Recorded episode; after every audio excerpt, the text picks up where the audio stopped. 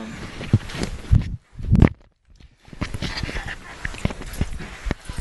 I graduated from college and ended up in Texas, a place I'd never been before. I'm a New Englander. And uh, God brought me there for my very first job, working in the oil business. I'm a petroleum geologist. And uh, it went really well. It, uh, I was, uh, before long, I was self-employed, and it was one of those times when the oil industry was a heyday. I mean, people were making a lot of money. And I'd go to a, a party with a lot of young singles, you know, your age, and uh, people would be talking about retiring when they were 30 because they were figuring on making enough money to do it. It was, it was an intoxicating time. And I was, I was caught up in it. And I was starting to make my own plans to retire by 30. Of course, my goal was more noble. I was going to travel the world and I was going to learn. I was going to study. Maybe, maybe share the gospel. I don't know. But, but this, this, was, this was what I was being steeped in. And along the way, God said, I've got other plans. Uh, I don't have time to tell the whole story, but God grabbed a hold of me. I started teaching the Bible in this little church.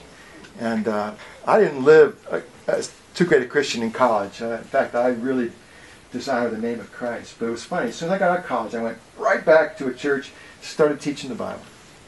And it was teaching the Bible that God grabbed a hold of me.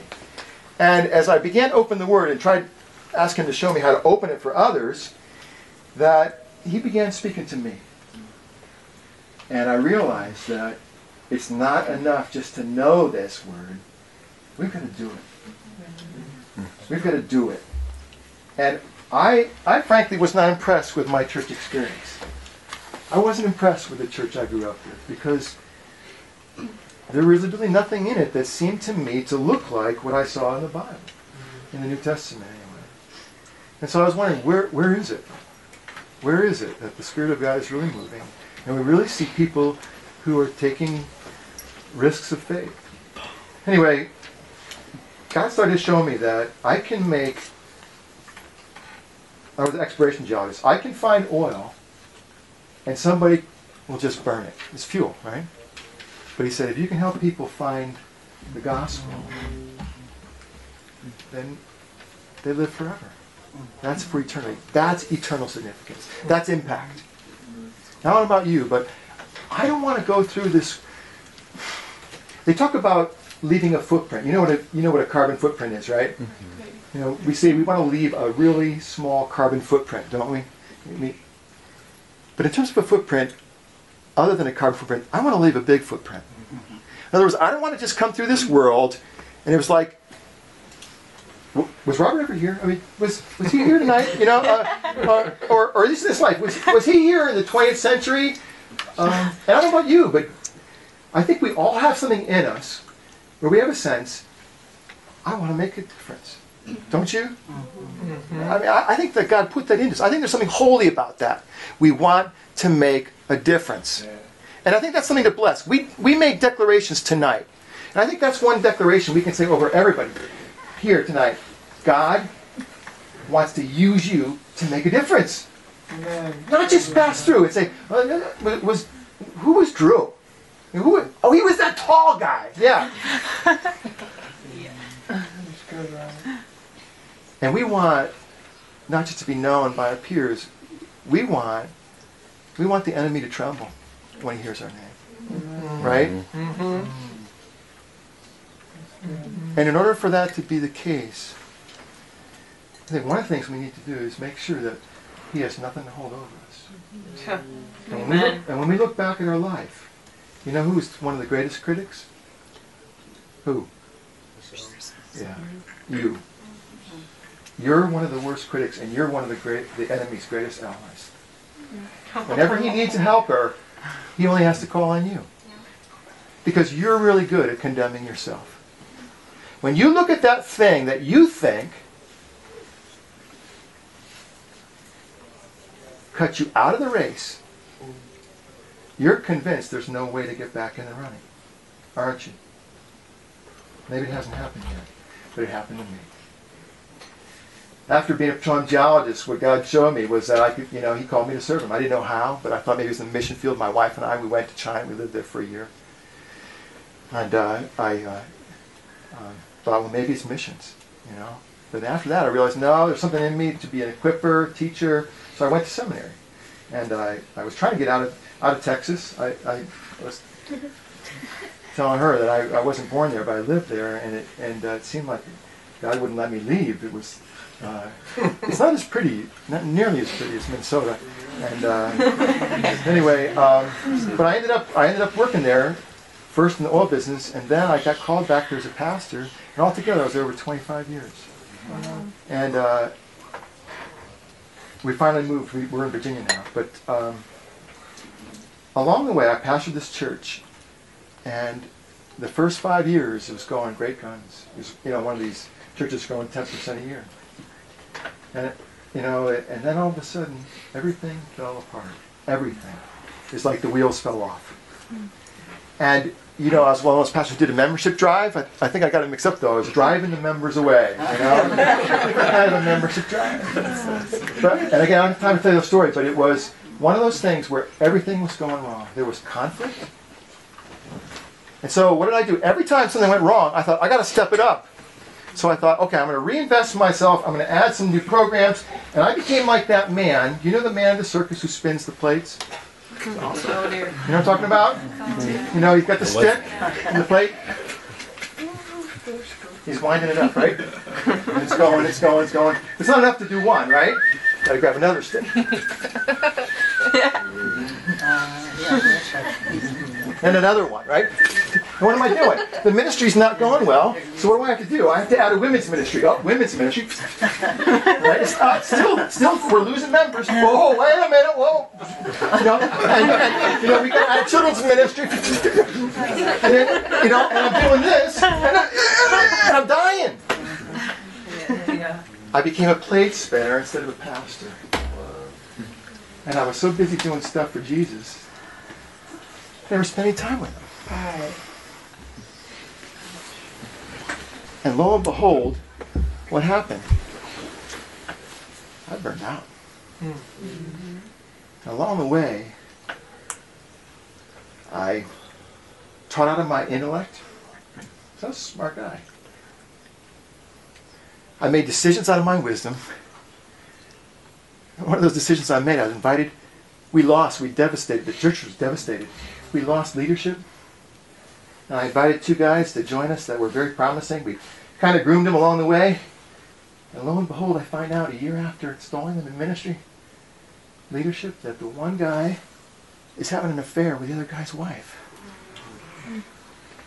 Why? Because I was in such a rush to fill ministry positions. I didn't, I didn't take time to seek God. I did. Wait a minute. Oh, no, you didn't. It was purely perfunctory. Didn't seek God. along the way, the church experienced such devastation. That I got to the point where I said, you not only are going through this church and making no impact, you're having a negative impact. It's one thing to pass through this world and do nothing, but isn't it worse to pass through this world and do damage? Uh, and I'm looking at my my church and I'm thinking, you know what the problem with this church is? It's you. You've tried everything under the sun and you've studied, you know all the things that can go wrong, and you know all the things to do. But what's the common denominator here? It's you. Got to the point I said, the church would be better off with you out of here. And it got so bad that I felt like, you know what? I made business being in the ministry. Who was my best friend then, huh? Who was whispering in my ear? I was doing a lot of his work for him. Anyway, thankfully, God gave me a time of rest. I took I took four months off. And I learned something I didn't know. But, eh, I thought I knew. And it was something that Isaiah said, Isaiah 30, 15. In repentance and rest is your salvation. Mm. Have you ever read that? In repentance, I need to repent, you bet. And rest. Be still and know that I In repentance and rest is your salvation. And quietness and trust is your strength. That's what it says. And you know what the next phrase is? But you would have none of it. Oh man. God spoke, God showed me that scripture. I was on that scripture for a whole weekend up near Taos, New Mexico, in a friend's um, cabin. In repentance and rest is your salvation. In quietness and trust is your strength. But you would have none it. I just wonder how often do we run ourselves into the ground? Hmm. And then blame it on the enemy? Well, the enemy's doing this to me.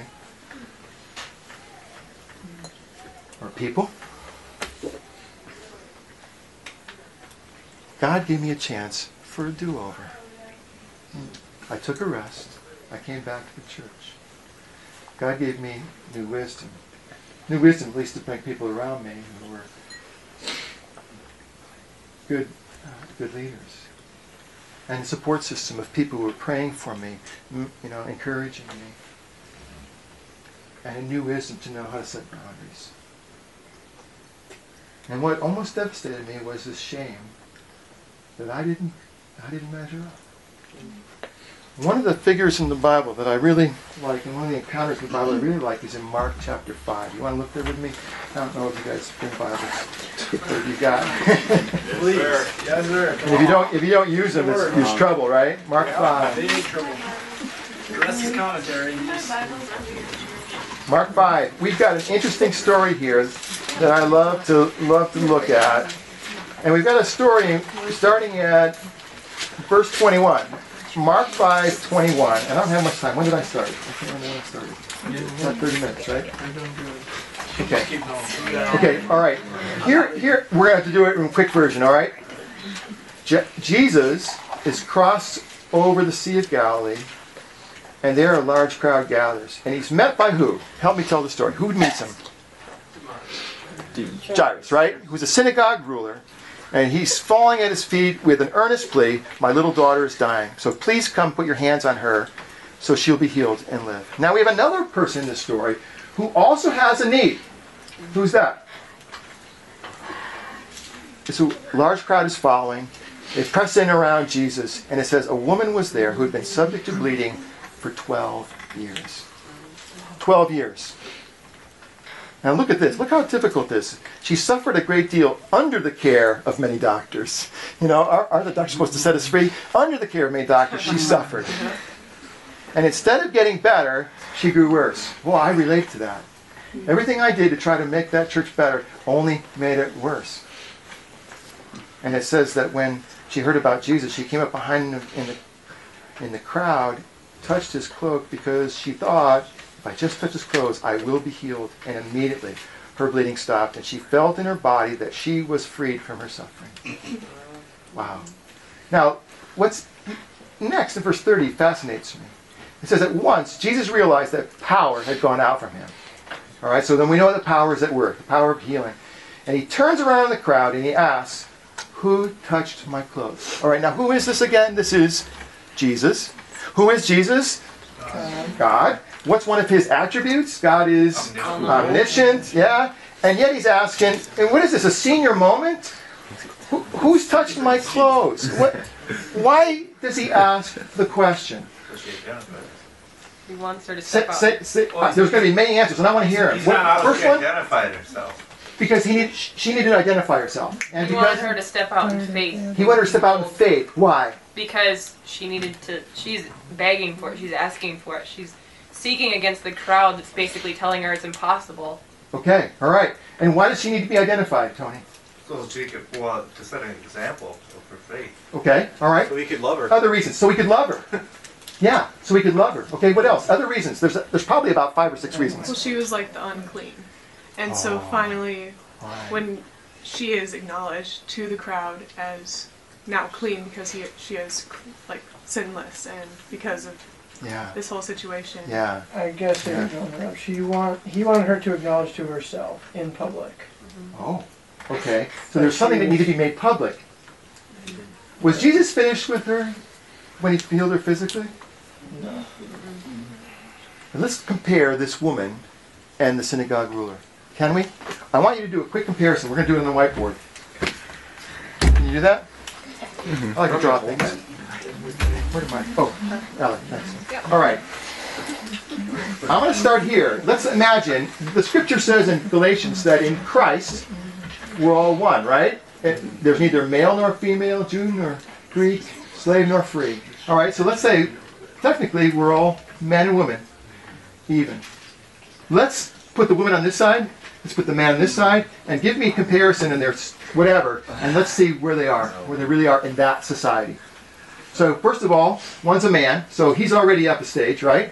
Mm-hmm. She's a woman, that puts her down a level. Okay, keep, keep going. What's the difference between these two? So Okay, he's a ruler, and she's Unclean. okay. She's not a ruler. We'll stay in the same categories, all right? What else? She's unclean. He's Righteous. righteous. Keep, keep going. What other context?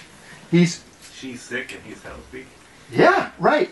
And not only sick, but she's got a bleeding illness, which in the Old Testament says if, if you have an issue of blood, you're unclean, and anybody touches you is unclean. And he's not sick. His daughter is sick.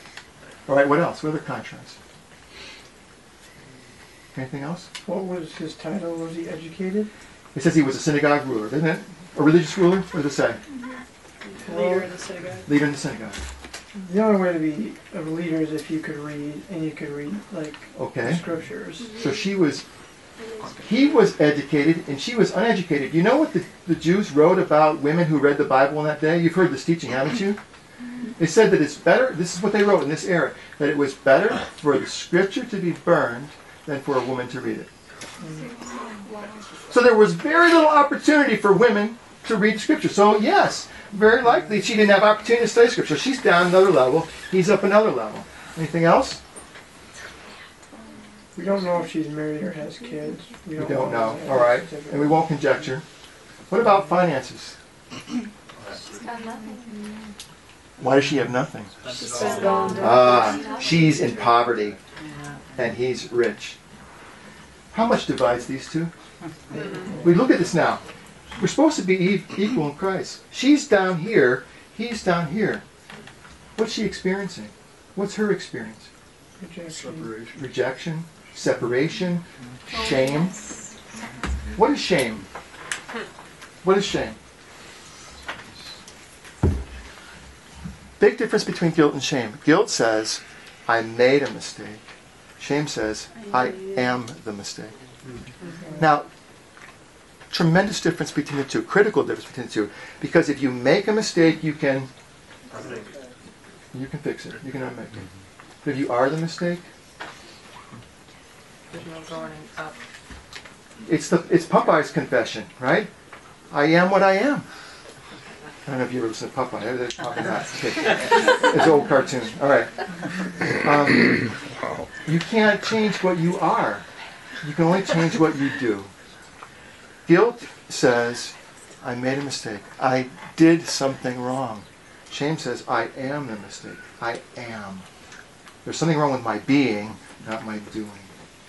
This woman was feeling enormous sense of shame. And so when she reached out to Jesus, why did she not come publicly? Look at the difference. The ruler comes face to face. Jesus, will you heal my daughter? She can't do that. She has to sneak to the, through the crowd and to reach out secretly to touch his garment. Because she's defiling everyone in that crowd. So she's subject to be um, stoned or ostracized. And Jesus has the gall then to say, Who touched me? What's she going through right then? Panic. Panic! Exactly, you've got it. Feel her emotion. Can you feel what she's feeling? I shouldn't be here. I'm going to sneak in. I'm going to sneak out. I'm going to get my healing and go. Sometimes we do that here, right? I got, I've got to get in and get out because you know what? I so desperately need what's happening here. But I, I don't know if I can risk exposure. I don't know if I can really risk letting people know who I am. I don't know if I can really risk letting people know how I've blown it. Because that's what I am. I'm a failure. And I don't think there are do-overs. But I just need to know I need to slip in and slip out. I need to get my touch and go. And so she reaches in. And doggone it, darn it, he's calling her out. That's not a safe place, is it, Mike? You know what I mean? It- what is he doing here? He's calling me out. And what is she doing right now? Jesus is saying, hear him. Hear him saying, Who touched me? You're the one. You did it. What are you going through? Panic. What else? Mm-hmm. Who touched me? She doesn't answer. What are you feeling? She wants to crawl in a hole. And still Jesus says, Who touched me? Is he into torture? Is that what he is? What is he after?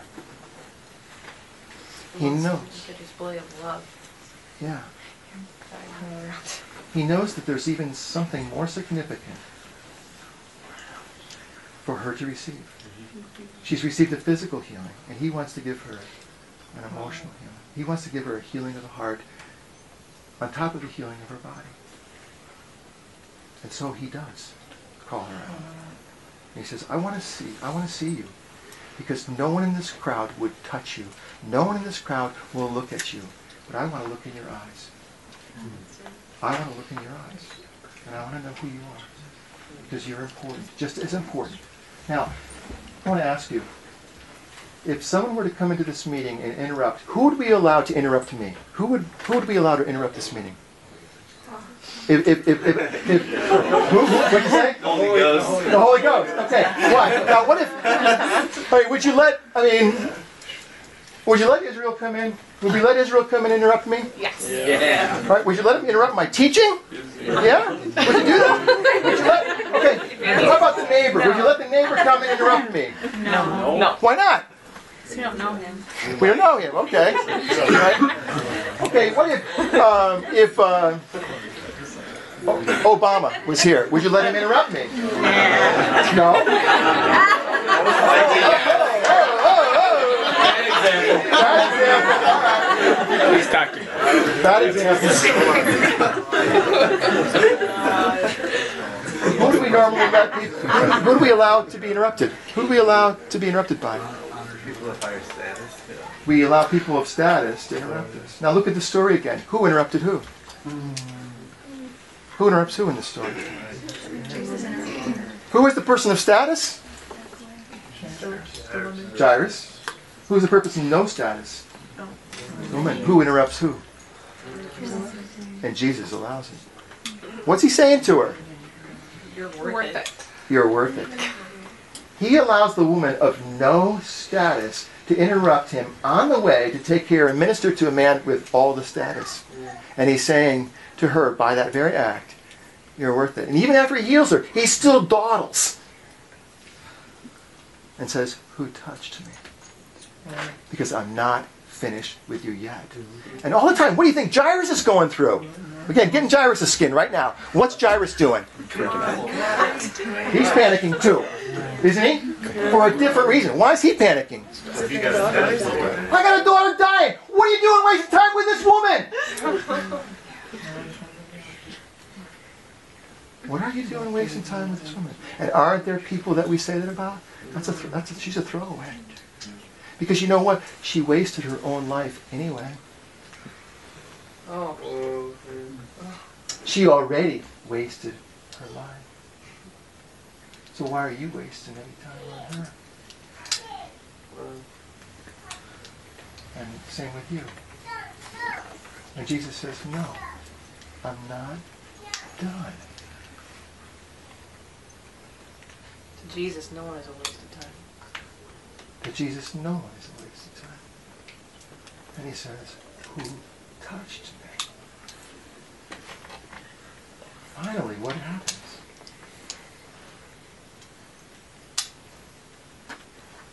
There's a face to face encounter. What does it say, Alan? Don't be afraid, just faith. No, hold on. Daughter, your faith has made you well. Go in peace, your suffering is over. Yeah. He speaks a word straight to her.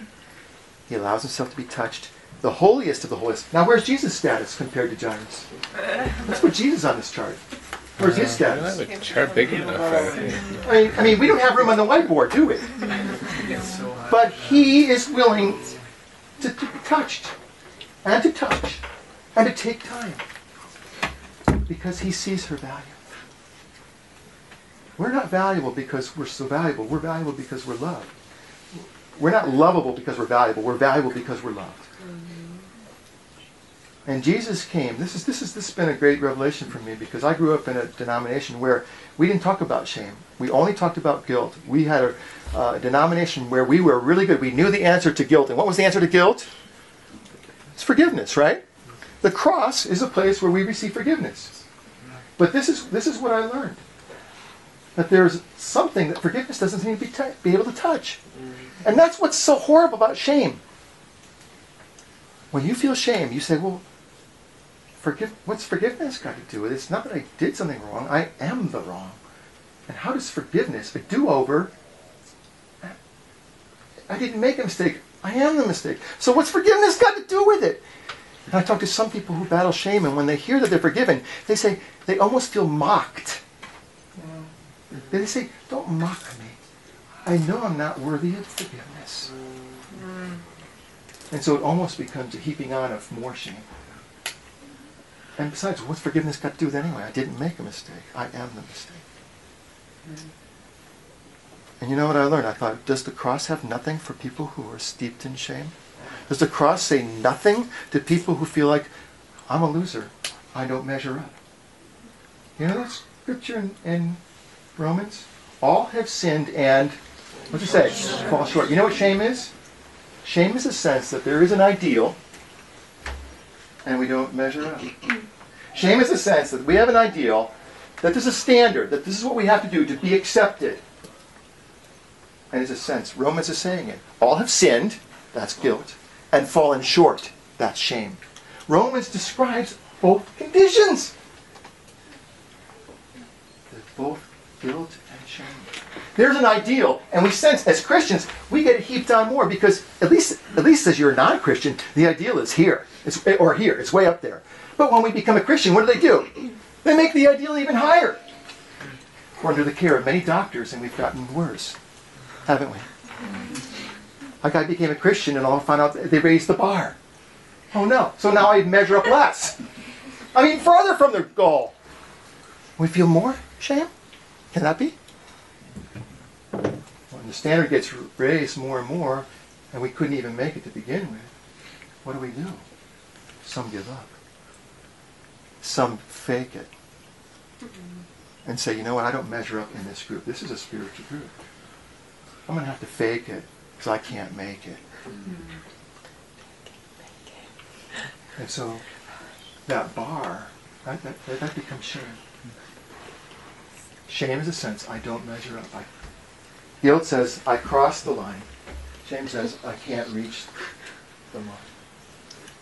And it's, and it's something that affects all kinds of people. Young, old, male, female, rich, poor, doesn't matter. Shame is a universal experience. And when you look further in Scripture, you say, lo and behold, you know what? Jesus came just as much for guilt as he came for shame. Hmm. Because it says in Isaiah 53 that he bore our disgrace. That he, he, he was disfigured. He was not esteemed. And he did it because he knows that we, we need that healing just as much as we need the forgiveness healing. One of my favorite verses, 2 Corinthians 5.21. God made him who had no sin to be sin for us, so that in him we might become what? Righteousness of The righteousness of God. Whose righteousness? Not Mother Teresa's. Not Billy Graham's. But we were given, and it doesn't say that you were given it. He says that you might become. That's a state of being. Did you know that? You see the key word? It's being. It's not behavior. That you might be the righteousness of God. That's a declaration. You asked for declarations tonight. That's a declaration. 2 Corinthians 5.21. God made him who had no sin to be, state of being, not behavior, to be sin for us. So that in him we might become the righteousness of God. In him. So where is it? In him. It's not anywhere else. It's That's right. in Come on, preach. It's nowhere else. It's nowhere else. And that's why it's so vital that you get in Him. Colossians, Christ in you, the, Amen. the righteousness is in Him. It's nowhere else. I don't care how good my church was growing, if it was growing, that it's not in Him. It's not in the church, I mean, it's in Him. If you were successful in business, I don't care. That righteousness is in Him, not in your grades, not in your, your, your, your work. It's in Him. And that's the only stable source of, of security or identity. And Jesus wants to minister to us, to us all. I want to just give you one case story example from the Bible. You remember, remember the young man named Mark? Do you remember Mark? Acts, Acts 12. Look, I'll look at this real quick. Acts 12. I want to give this as just a little example. Acts 12. Paul has uh, already been converted on the road to Damascus. He's uh, been mentored by Barnabas. And now, um, oh, excuse me, hold on. talking about Paul. I got Peter. Peter meeting Mark in 1212. Peter escapes from prison. Whose house does he go to? It's, it's the house of Mary, the mother of John, also called Mark. So here, look at this. Mark is at the house. When Peter escapes out of jail, he comes to Mark's mom's house. And here we see that he has two names, Mark and John. That's important for us to know. Okay, later. As Barnabas is being set off in chapter 13, they decide to take Mark along. In Mark 13, um, verse 5, it says that John was with them as a helper. That's John Mark. All right, now in verse 13, 13, 13, it says that they sailed from here to there where John left them to return to Jerusalem. All right, imagine you get picked by the great apostle Paul. Chance of a lifetime. You're going to go on a mission trip with the apostle Paul. All right, don't screw up. Don't screw up. Don't screw up. right? What's John Mark do? He screws up. He deserts him. Later on, they're going on another mission trip, and who wants to bring Mark along? Barnabas. Barnabas. Barnabas says, "Hey, let's bring Mark." And what does Paul say? Loser. Don't trust him. He didn't cut it. He blew it. And there's no do-overs. I don't know what he said. But he said, I don't want him alone. What's Mark feeling? Shame. You know what? I blew it. I blew it. Where do I go back? Amazingly, something happens. Something happens. I want you to look with me. See if I can find it. Look with me at uh, 1537.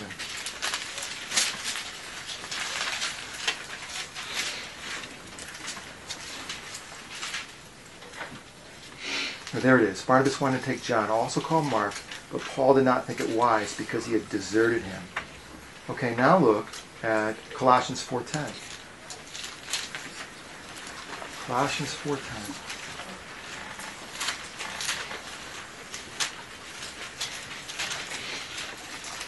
In Colossians 4.10, Paul is writing, says, My fellow prisoner Aristarchus sends you greetings, as does Mark, the cousin of Barnabas. Uh-oh, is something changing? Is there, reconcil- is there reconciliation here? This is Paul, and he's saying, Mark also sends you greetings. Okay, now look at 2 Timothy 4.11.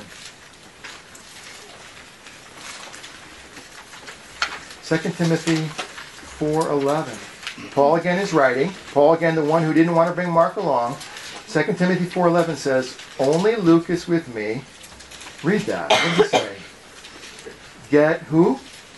Go get Mark. Bring him with you because he is, what does it say? Helpful to me in my ministry. Now, look at this. Here's the guy that disappointed Paul. And now he's being reconciled. Mark to me is like this woman that's bleeding. Mark probably wants to crawl in a hole. I blew it. And yet, what happens? He's way down here. And Paul says, No, come, go get Mark. But then someone even more important than Paul gives a call to Mark. And he receives a call to an even more important task. And what's that? Write To write the gospel. Anybody here write a gospel? You been on a mission trip? Yeah. Anybody here write a gospel? Who does God pick? He picks this guy that blew it. He picks Mark. He says, I want you to write my story. Would you write my autobiography? Isn't that amazing? He says, I want you to do it. I want you to write. Uh, This is, this is, this is something that everybody's going to read all over the world. It's going to be in hundreds of languages. And Mark, this job's for you. Are there do-overs? Mm-hmm. Yeah. Mm-hmm. That's what's exciting. Mark blew it. And Jesus said, I'm picking you. I don't care if Paul doesn't. I'm picking you. And you're writing the gospel. So what I want to say to you today, tonight, is the enemy that's saying, you blew it and it's irretrievable. Now I know there are things that have changed. For David, when he sinned, there were some things that were irretrievable. Yes, I know. That baby died. I know. But was David used again? Mm-hmm. Do you know that David made the most unrealistic declaration after that was over? In the Psalms, he said, I was sinless from birth. How could he say that? Because David was the one who knew what it meant to experience the lavish grace of God. And when the blood, well, it wasn't the blood, but when he received God's forgiveness, he was washed clean. And when he heard that declaration, God said, I remember your sins no more. And David said, Wow. I've forgotten too. That's good, right?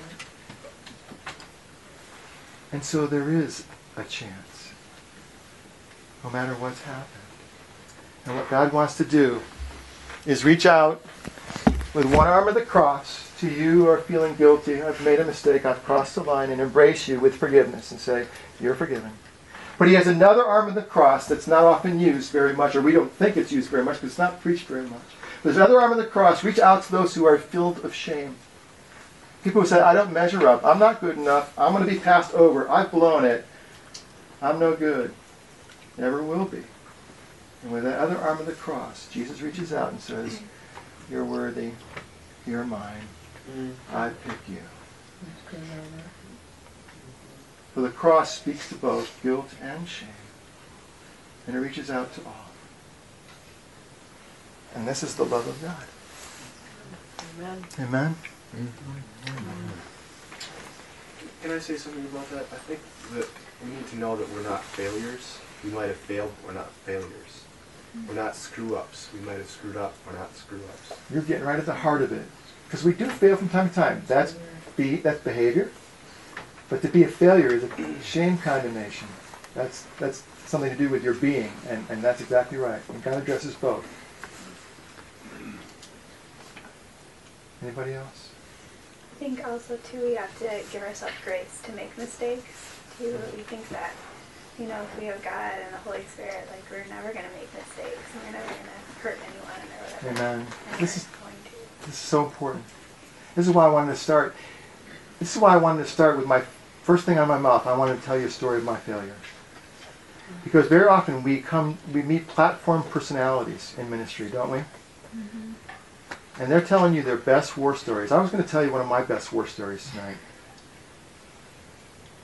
You know, it's funny. We want to be characterized at our best, but we want everybody to overlook us at our worst moment. Don't pay attention. That was my worst moment. Please exempt that. But we want to tell our best war stories and say, "Oh, yeah, this is me." But you know how we connect with people? We don't connect strength to strength. We really don't, because we feel intimidated very often by strength. But how do we connect? Through weakness. And so if I can come here tonight and, this, and then say, you know what? I'm not the most successful pastor. Hmm. You look at my record, yeah, people's lives have been trans- transformed in different ways, yeah. But it, I look back and I see a lot of devastation. And it'd be easy for me to fall into shame over that, and I have. But I've discovered that that's, that's not how God classifies me. I'm not marked by that. Mm. That's correct. I'm marked by the blood. I'm marked by his identity because I'm in Christ. And that's my hope of glory. Mm. That's my hope of glory.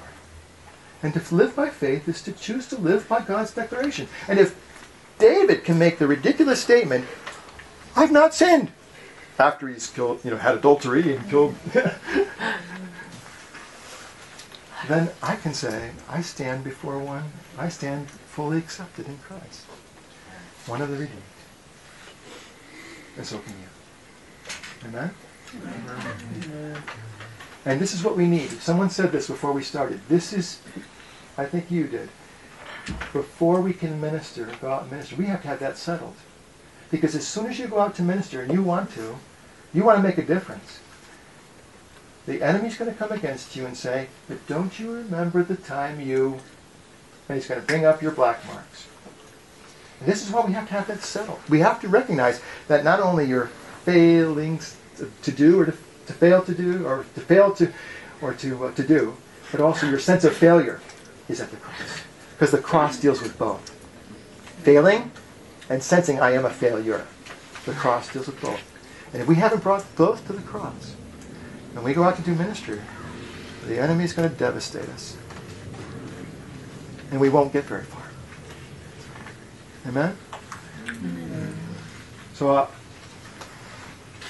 Just to comment on that, love others as you love yourself. God expects us to love ourselves. To the extent that we love ourselves is how we're going to love others. yeah, that's really good. And it's a distinction between uh, self-love, which you know Timothy, Paul says to Timothy in the third chapter, Second Timothy, that the love of they'll, they'll be lovers of themselves. It's different than that because what it's doing is it's Right. agreeing with how God, what God says about me. I'm agreeing with Him. I'm going. The devil's accusing me. God's loving me. God, you're right. I don't care what anyone else says. I, I choose you, Yeah. winner. So That's the declaration, You win. right? That's the declaration. And the reality is that we may make mistakes, but we have to recognize that we make mistakes, but we are not a mistake. Because we make the mistake does not mean that defines us as mistakes. Right. Yes. I'd like to pray for them, but I don't know how you do this. We don't have a, a method. Why don't you, why don't you pray, you're you're. And if, if you want them to acknowledge it, one of the things that we've observed here is that people are not afraid to acknowledge when they have issues of guilt or shame. It's a really open group, so Let me just ask you this. This is how many of you felt guilt before? Raise your hand? You felt guilt. I mean, if you haven't, you haven't, you- you're dead, right? how did you feel shame? And and which is an easier declaration for you? Which is the easier declaration? Guilt, right? Because shame is shameful. Right? yeah. But the same thing is true. What I said of guilt is true of shame. There's no one who walks the face of the earth that doesn't also feel shame. And I think you have a chance. You have a chance to change that. Your generation. You have a chance to bring this out of the closet and to preach a cross that has two arms, not just one. Mm-hmm. Yes, forgiveness is great. But you know what? The cross is more than just forgiveness. It's also acceptance. Yep. Come on. So you guys, when you go out, share both, okay? Mm-hmm. And I'll pray for you. I, I, ah, man, I feel like I'm on God's holy ground here with these people. You guys have got this place prayed up. I, it's, this is a holy moment. this is. This is a holy moment. Receive now. She prays. Receive. Because I talked to a couple just tonight who were struggling in the very area of shame. I asked one of them, I said, do you, do you love yourself as God wants to love you? And it was, it was difficult for this person to acknowledge that. So that's more common than we realize. So when he prays, as best you can, take it in. Receive. Holy Spirit, would you make this a holy moment now? Allow us to receive. Lord, we know it's often a process. Lord, you can also make this time an event here, spiritual encounter.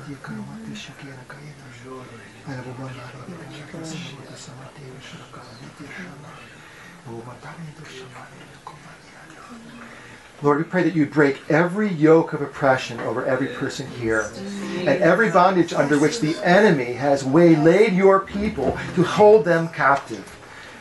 Your mission statement is so clear in Luke chapter 4. You said you've come to set the captives free. And we won't advise you on how to do that, but we know it is your heart's desire and that you love your people with an undying love. And then the cross, there couldn't have been a more shameful death. So it's clear that you not only took our sins, but our shame. And so I pray, oh Lord Jesus, that that same exchange that took place at the cross, where we exchanged our sin for your forgiveness, that we would now be able to exchange our shame for your full acceptance. Mm-hmm. And so, oh Lord, we bring to you our shame. We bring to you our sense of not measuring up.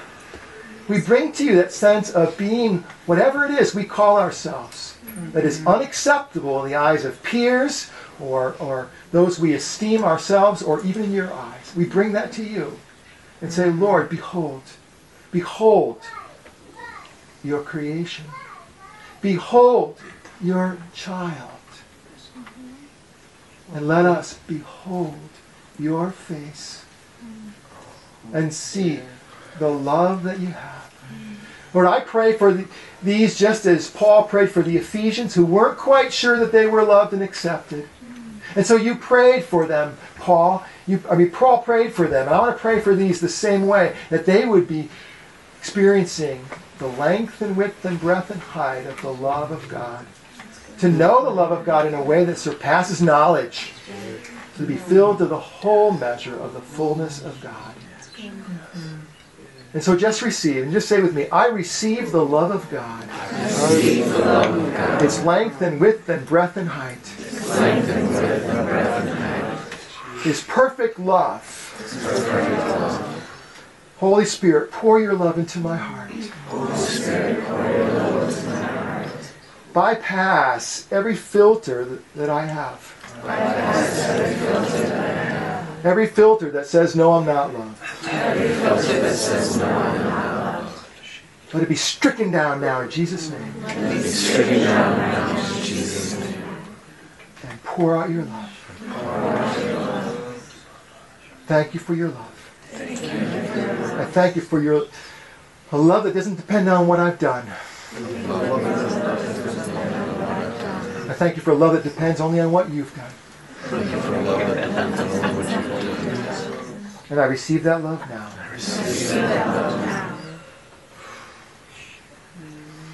Come, Holy Spirit, minister. I pray, Jesus, you just minister.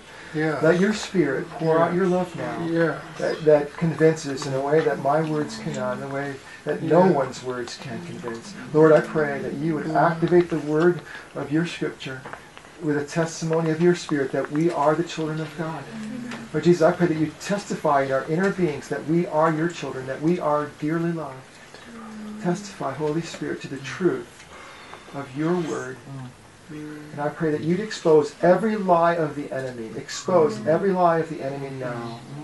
And I pray, O oh Lord, that you would break the stronghold of every lie now over every person here. Come, Holy Spirit, minister your mm-hmm. truth to your people. Break out, Lord, break out among us with the truth that sets us free. Come, Holy Spirit. Come, Holy Spirit.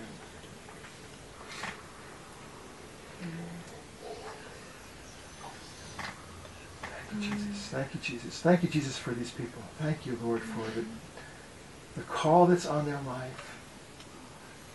And I pray now for those who felt like that call may have been somehow forfeited. I pray now that you'd renew the call in their life. Renew the call in their life and the purpose for which they were made before the beginning of time. Renew that call in their life, Lord. And just minister deep in their hearts. Come, Holy Spirit. Minister your love.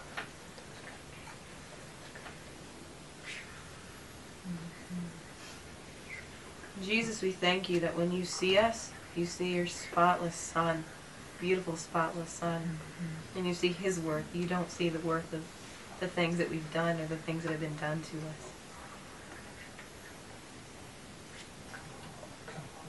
I just see a picture of this as like a courthouse, and there's a a person who's just guilty of some horrible crime, and he's before the judge, and the judge just says, "You're free. I drop all charges." And you know, the the judge is in the place of power and significance, and the other person is in weakness, and um, it's just the the picture that I give it. Amen. You, Jesus. Thank you, Jesus.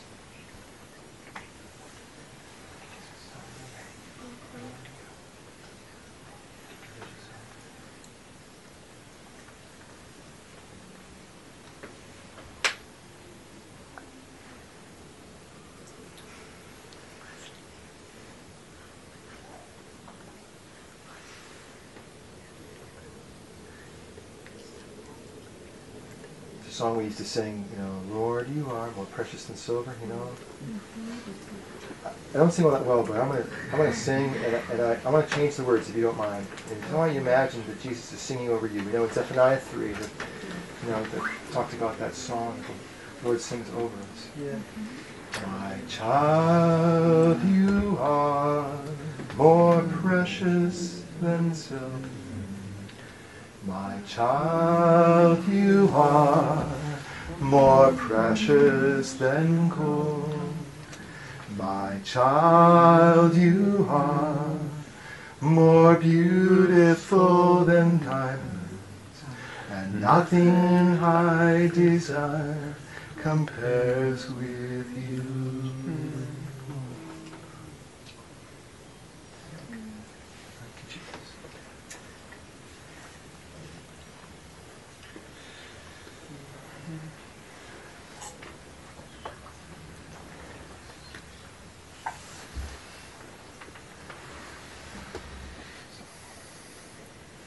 I'm getting a picture that Jesus has broken off the chains and he's saying, don't try to pick them back up. Because he's broken them. And as he says, it is finished for a reason because it has been finished.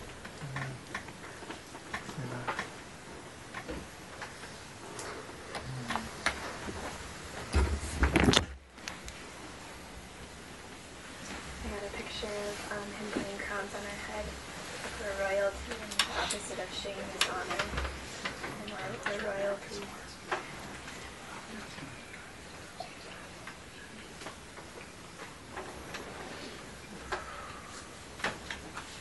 Come unto me, all you who labor and are heavy laden, I will give you rest.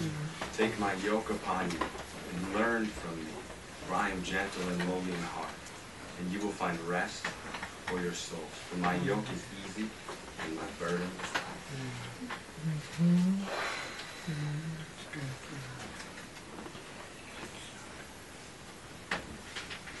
So just lightly touch the person next to you.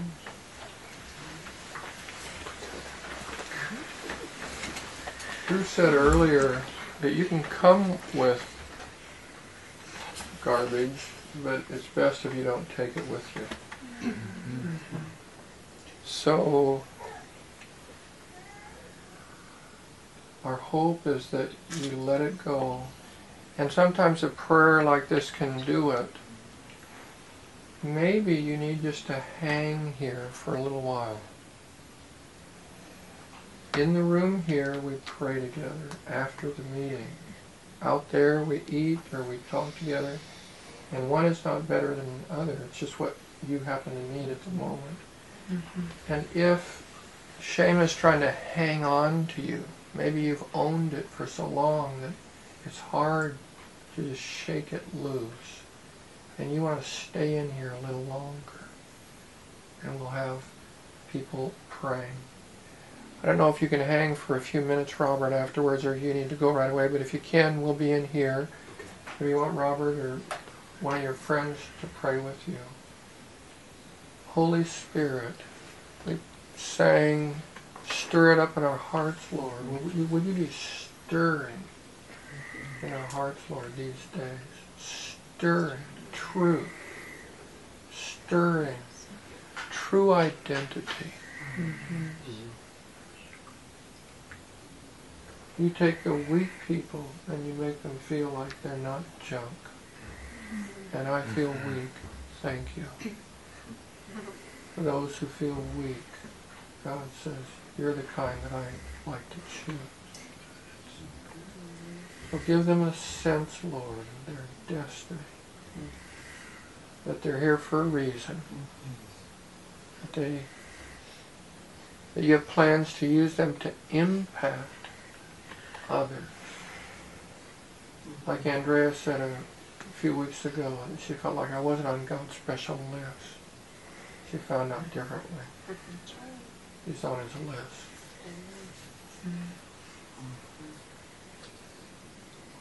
So Holy Spirit, now you've, you're making the connection through through people here. Go deep in our hearts. Increase in our hearts. Do it in the days ahead.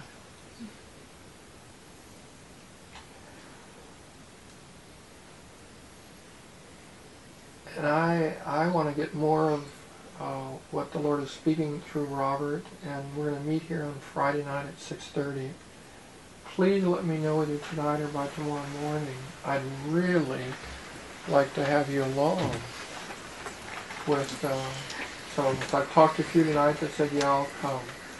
So if that if that works for you, I'm here at 6.30, but we need to know because there's also lunch on Saturday. You can't come both days, come Friday night. I'd like to also pray about one thing. Can we spend some time, like five, ten minutes praying for Robert, real quick? Would be Good. Yes. Robert, we're going to pray for you. Let me just share something I'd like you to be praying about regarding Communitas. As you know that we're praying about doing some remodeling here. We've started a remodel. We've got a couple different options. One would be to move this area here and create a four-season porch here and open it up so that there's more room back this way. Another is to go downstairs and to push that, break in that wall.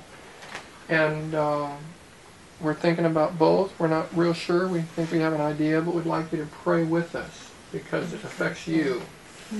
You're the reason we're doing it. So we want to hear from the Lord. And uh, so just put your hands up like you're blessing this wood and these beams and these walls. Some of them may be moving soon.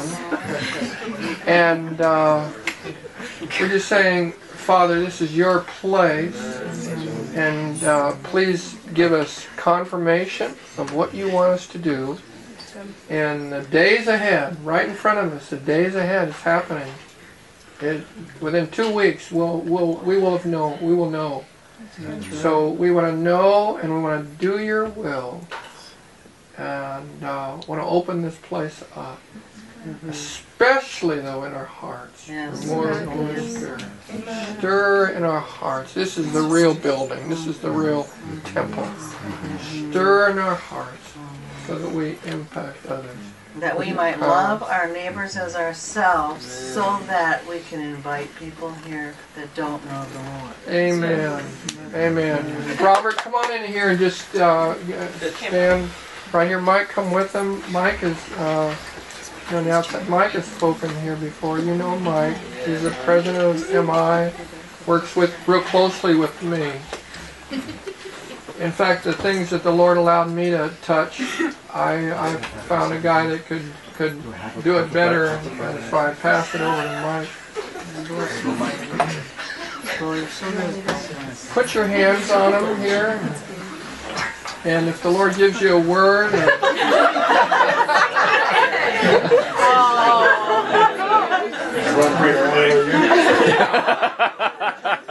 he really needs our prayer. If you're close to him, just put your hands on. Pray for this weekend. Yeah, we want you to leave with a little shame.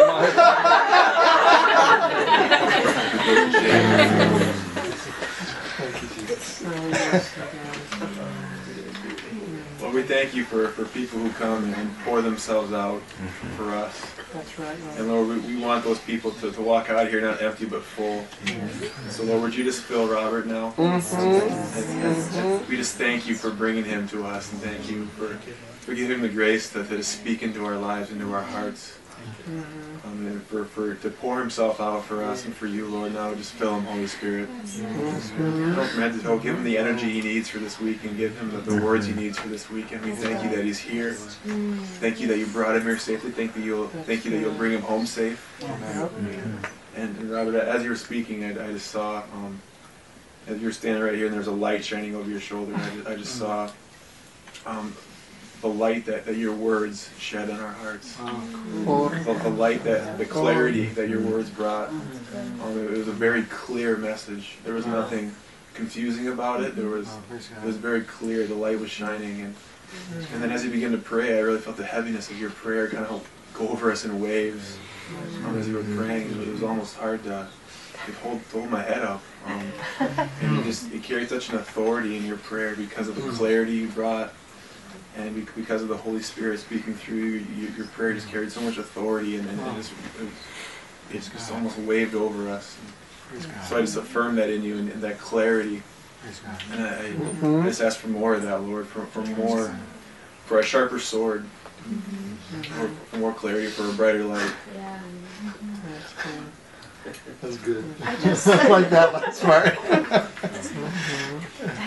Robert, I saw a picture too. I saw a picture of um, like I saw this um, and you were standing and it was like you were facing your old self, and you were standing on this ground and then um, there's a big gap in the in the ground though, like you couldn't get back to the other side to who you used to be. And I heard the Lord say, "Son, you're not who you used to be. You're not who you once were."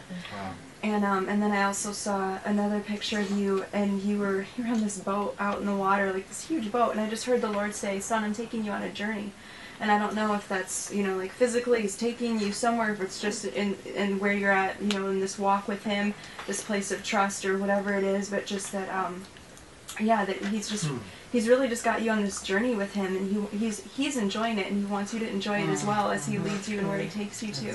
Amen. Amen. I like that. Is that what you said after you get a word? I like that.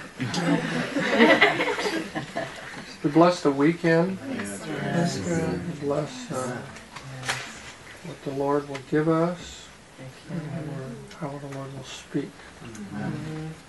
Mike, when I was looking at you, I just that old, that old game we used to play Connect Four, uh, the good old game, and you know, or to win you had Connect Four, and uh, um, but there, there was two sides, and you had to have the two in the middle. I just Mike, I see you as as, as a person in the middle, um, bringing bringing men of God and women of God and connecting them with, with people who need to hear from them, whether that's th- through MI, whether it's you know bringing Robert here for, for workshops or for Communitas. I just thank you that you're a connector, that, that you, you bring the right people into the right places at the right time for the kingdom. And I, I, I thank you for that, and, I- and I just see, see God is real pleased with you connecting people. And it does not go unnoticed by God, does not go unnoticed by people. Right? Thank you for, for connecting us. Mm, Father, protect their families, their wives, uh, as they travel and they speak. Uh, Lord, too, for China, continue to bless uh, the people in China that hear this message. Continue your work, Lord, there. In Jesus' Mhm. name, for your glory. Amen. Amen. Amen. Stay put. I have two more things I want to uh, share with you. Katie Irvin, she was out snowboarding. I think it was snowboarding or skiing. Snowboarding. Snowboarding yesterday, and she uh, got some air and came down and, and uh, hit her head, had a concussion. She is uh, recovering, and uh, praise the Lord, it doesn't appear that there's going to be any lasting damage, but she's very sore today and just recovering. Had a severe migraine headache uh, through the night, didn't get good sleep, so Well, they have to wake her up every two hours because of the concussion. yes. You know, there's So, just uh, to add something. There's there's a guy from Crown over the weekend who fell. You, you know about this? Caleb. He he fell snowboarding. I think it was on Saturday, and hit the back of his head and ended up dying. He was in a coma. And they had to take him over the weekend. So I mean that's. So you- and frankly, Serious. remember that too. I mean it's yeah. so I want to pray for her, and then I want to do one other thing. So someone, uh, someone pray for Katie Irvin. Jesus, we thank you for Katie and we thank you that her life is in your hands and that she's precious to you and that you have a purpose for her. And Father, that you've kept her and that you've sustained her and I thank you that you're healing her. I thank you that there's going to be no aftermath from this, Father, but I thank you that you're going to completely restore her. Father, that there's going to, um, that there won't be any problems or complications following this. Mhm. Father, we thank you that Yes, it's going to be a testimony. Yes, Father, that she'll be able to give praise to you about. Mhm, mhm. Let it be. Amen. Ritsuko is the Japanese young lady that that um, some of you have met here. She's not here because she's getting ready to go out to Hawaii Uh, yeah, for some kind for school. She works at, you know, the. some kind of test that she has to take, and uh, she would appreciate our prayers. She was uh, having a tough time not being nervous about it. If she's here, she's usually in the kitchen doing the dishes, and she said, "I'm sorry I can't be here to help you tonight." That's how conscientious she is, and in that mode, we need to find two more people that can help us with shopping. The food that you find on the table every week, somebody actually shops for that. Somebody goes out and gets it, and then they bring it here, and then somebody else, or that per- same person, sets it up. Lydia's been doing it lately. Did you do it tonight? Did you Yes, shop? yes. Okay. So when you have only two people that are doing it, we're down to two now, then they do it every other week. So uh, do we have two people that would like to do it once a month to help us? It takes maybe an hour to shop. Robert's going to offer. It's not your money. Pardon? You reimburse It's not your money. Yeah, yeah, it's all- Right, it's not your money. We, we, Tim Urban's money, we so give don't you the worry money. Oh, okay, we got one. Shane, is there anyone else that would like to do this? Okay, thank you, Sarah. Next Tuesday, we have a special meeting at 6 o'clock. And I'm praying about this because I feel that we're moving to a place where God's giving specific assignments to people and saying, I want you to work in the prophetic. I want you to work in pastoral care. I want you to work in evangelism. And it just helps us to identify who people are and where they're called. And I've talked to a few people just this week who have emailed me and, and said, I feel I'm called to work in this area. I'm going to meet with three people tonight who feel called to help in finances because we just need help in different areas. We'd like to hear from you. Next week at 6 o'clock, we're going to meet together. That's a time for those who, who have a call to lead. A call not just to be here, but to step out and make a difference with others. I don't know who those people are. I know who some of them are. But I don't know who some of the others are. You may be there and you may have a calling to lead and we don't even know it. And if you show up at six, you know, you're saying that I want to make a difference. I want to do something. I'm not just here to, to take up space. I want to be significant. I want to make my life count. God's given a gift to you and we'd like to know what it was. You don't have to come to the meeting to tell us, but you can mm-hmm. email me and Karen and say, I feel called to, it may be service, it may be helping, it may be setting up chairs. This place needs to be set up. It takes about an hour to get ready, you know, set up. Steve comes early. We, we do it together. We actually have fun uh, setting up. Then we got to tear down afterwards. Uh, so there are all kinds of things. There's a lot of administrative things that Ally does. So if you want to be part of the team, you may. You know, there's a, there's a place for you. If you if you desire a mentor, several have told me recently that they want somebody to mentor them. Actually working with Kendra to uh, to find mentors for people. Be patient with this. It sometimes takes a while, and uh, I think, I think I've said what we need to say. So the food is not here this time. The food is back in the kitchen. And uh, if you want to put something in a little basket, the money goes to send people to Brazil or faraway places, or to this weekend seminar. That's where that's where the money comes from. So I would uh, urge upon you, don't wait till you get rich and famous to start giving. Start giving now. Start start putting aside money and blessing other people because that's the way God will give you more of it. If you push it out the front and he puts it in the back, his his shovel, you know, he's got a bigger shovel than you do, so he'll he'll give you more if you if you shovel it out.